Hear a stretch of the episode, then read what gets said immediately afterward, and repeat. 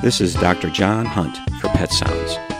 Allow me to spend some time with you discussing pets, pet care, and everything in between. Today I'd like to talk about homebound people and their pets.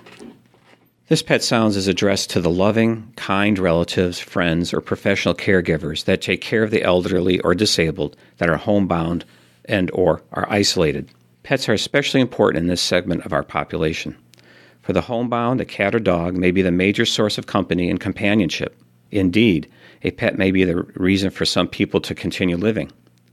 Unfortunately, as much as a disabled or elderly person attempts to care for their pet, they fall woefully short. Consequently, the animal suffers, the owner suffers in that they think they have failed, and health risks rise for both pet and owner. So the responsibility of the health and welfare of the homebound pet falls to the family, friends, and professional help. From my personal experience, and from talking to home care nurses and caretakers, I have some pointers that may help caretakers of homebound people. Food and water. Water dishes need to be checked twice a day and cleaned when they get slimy. Many elderly people love to feed their cats canned food. The problem is the serving size may be too much for the cat to eat, or the cat is a nibbler, leading to uneaten food left to spoil. Canned food, when left out, smells, dries up, and can be a source of food poisoning. So please check food dishes twice a day. Put uneaten wet food in a covered dish and refrigerate until you come back. Dry food is safe to leave out. Just make sure there's enough and it doesn't get moldy if it's in a self feeder. Homebound people tend to give their pets too many treats. I don't blame them. It's a way to show their love for their pet. So make sure the treats are limited in availability and are low in calories. Mini carrot sticks are great treats. I have seen too many obese pets in these living situations. Sometimes a pet is simply too dangerous to have around. I had to remove my mom's cat, Henry, from the house because mom was unable to be gentle and Henry scratched mom repeatedly, mainly from trying to get away from her grip. Henry eventually spent all his time under the bed, scared. Mom also fed him bologna from the refrigerator. That is not fair to the cat or my mom. Mom was not benefiting from Henry's company, and Henry did not have a happy life. Except for the baloney, I suppose. So it's crucial to evaluate the situation, and the decision to not have a pet may be best for everyone. Pets can be a tripping hazard. A small dog or friendly cat will want to weave between their owner's legs as a way to get attention. This can be very dangerous. Isolating a cat when the patient is alone will help reduce tripping. The use of doggy piddle pads is common in shut in cases. Caretakers may not be able to get to the homes often enough. I've heard of homes with old soiled pads. Make sure that they are replaced daily. Kitty litter should be cleaned daily. The litter may be hidden, so it's easy to forget, so go hunting for it and clean it.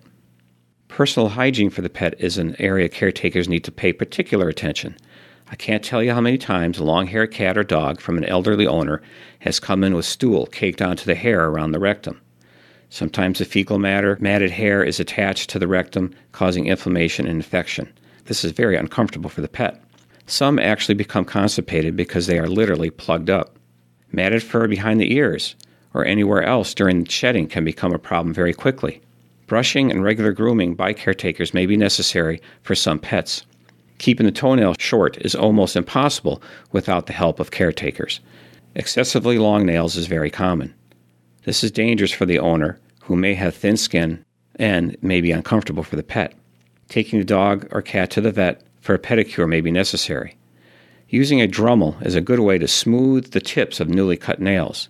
Request a Dremel when visiting your veterinarian. If a pet needs medication or daily treatment, caretakers should be responsible. Keep pet medications out of reach. I have heard about some homebound people that become obsessed with their pet to the point of not taking care of themselves. They watch everything the pet does and fret about every little thing. If the pet is cared for on a regular basis, the owner can see, and that may alleviate their anxiety.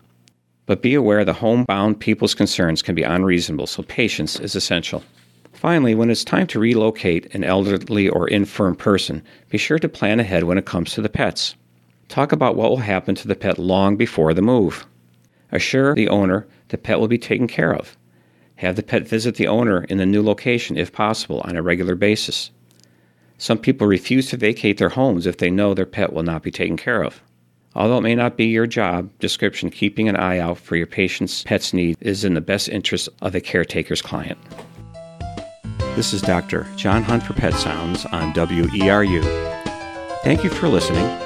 Remember, enjoy your pet and don't forget to give them a hug.